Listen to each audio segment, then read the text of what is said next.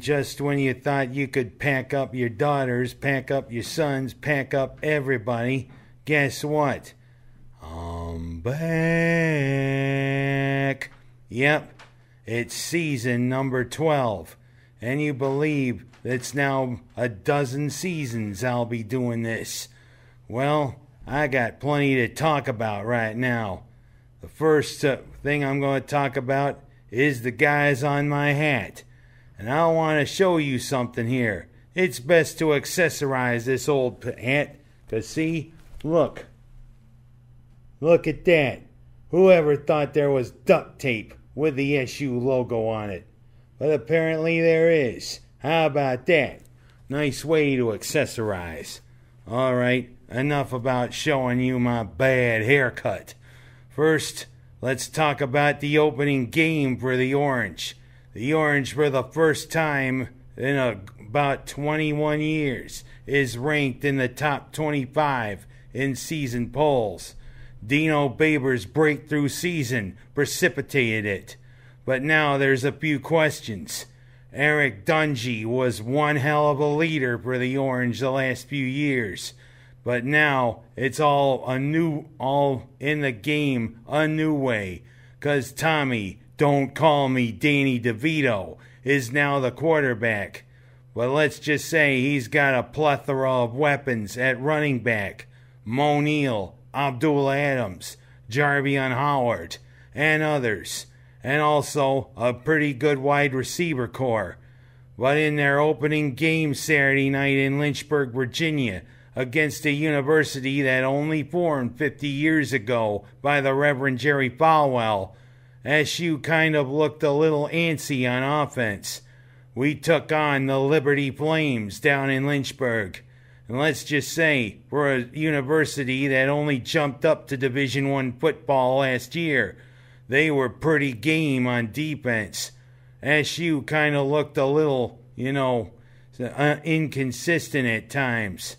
DeVito kind of looked inconsistent at times because let's just say he wasn't on the same page.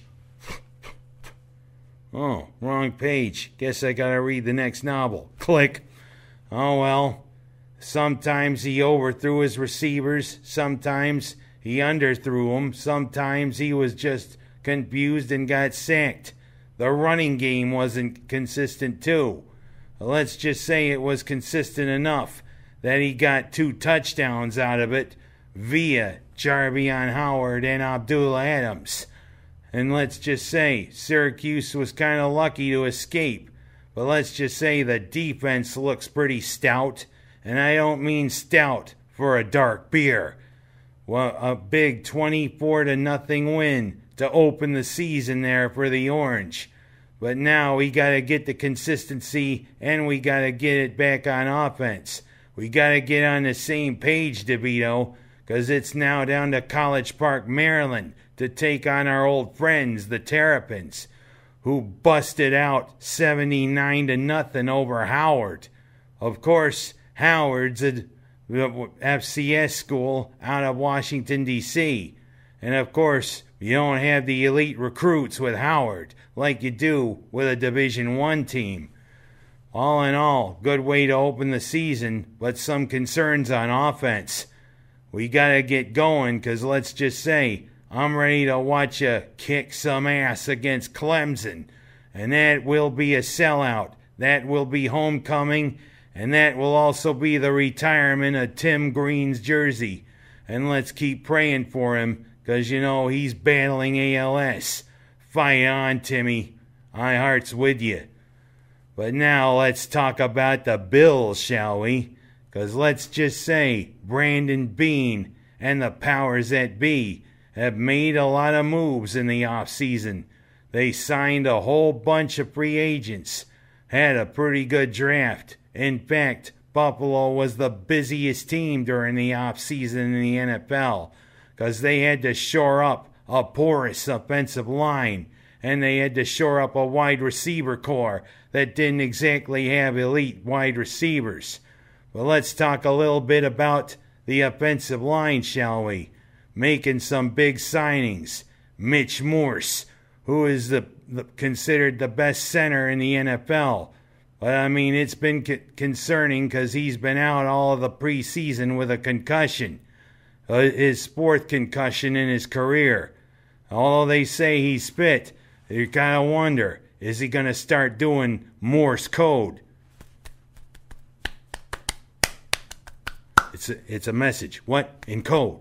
Yeah, what is it? Oh, boy, I don't know what I'm doing. I hope that doesn't come to what it is. Of course it could be beep, beep, beep, beep, beep, beep, beep, beep. Get out of here. Well, let's talk about other ones, shall we? Quentin. The rain on the plain falls mainly in Spain. What? The rain on the plain falls mainly in Spain. I think we got a troublemaker here. What? This wingnut giving Spanish weather reports. Oh, he's going to shore up the line. And John, don't call me Jose Feliciano. 'Cause let's just say, he's going to light the fire underneath the offensive line. And hopefully, we'll sing Feliz Navidad when we take care of the Patriots. And of course, our big steal in the draft, Cody. I'm not Chevrolet. Ford. Oh, who called it Chevrolet anyway? Of course, that's how you properly pronounce it. And Ford ain't fix or repair daily. It's a good car. But we did some working on the offensive line. We also did some work for the wide receiver corps. Yes, John Smokey Brown. Why is he called Smokey? Is he emanating it from his ears? Maybe that's what happens when he's thinking. And also Cole Beasley, who comes from the Cowboys, who's going to be an excellent weapon for Allen. And let's just say this Cole is hopefully going to make slaw of enemy secondaries here in the NFL, if you know what I mean. And of course, Mr. Allen is back at quarterback.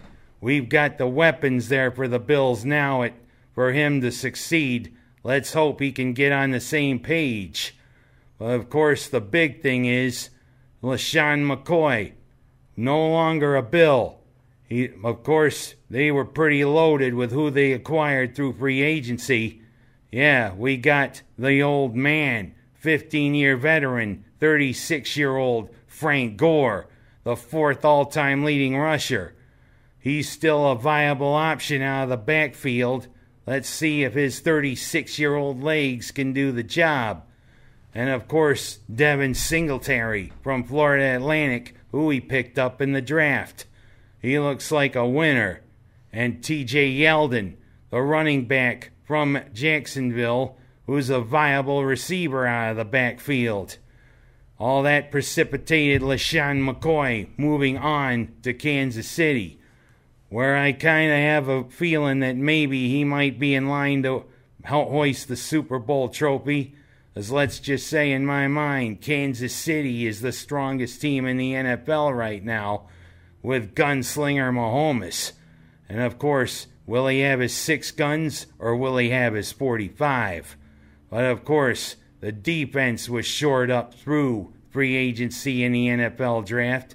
And during the preseason, we showed NFL, Buffalo's defense looks like among the best in the NFL. Let's keep it. Come on, boys. We made a whole bunch of acquisitions.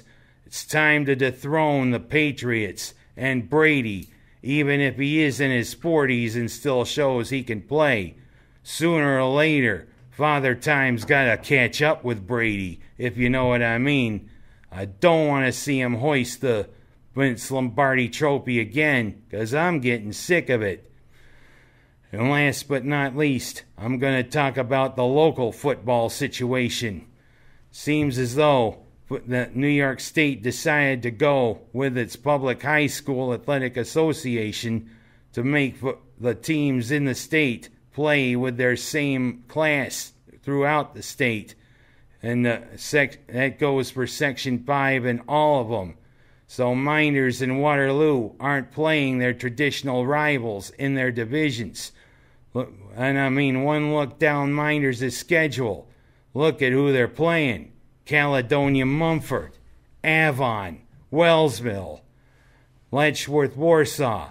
Wait a minute. What is Miners doing playing a team from Poland? Oh, I digress. They're the team from the county seat of Wyoming County. Why are they playing somebody from Wyoming? Isn't that the smallest of the 48 contiguous states? No, wait a minute. That's the rural county in the southwestern part of the state. But I digress.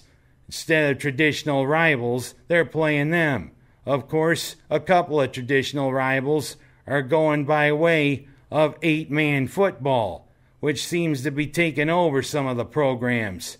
And that is troubling, because participation in football in all sports is dropping. And that is troubling. Who wants to watch 8-man football with its video game-style scores? Pew, pew, pew. That's defender, not football. Of course, look at Waterloo, Dansville, and Attica. And hopefully they aren't going to invite Al Pacino to come, because that would be a dog day afternoon if that happened. No, don't start chanting, Attica, Attica, Attica. Who knows? Maybe it might be good. Maybe we can get people interested in it again. But what happened didn't happen that I hoped. Waterloo and Miners would play each other? Apparently not. Oh well. It's going to be an interesting high school season. And that's all I gotta say right now for my opening weekend of my show for the 12th season. Of course, it ain't a weekend, it's Tuesday, but I digress. I'm Ken Haas, and that's my story for this week.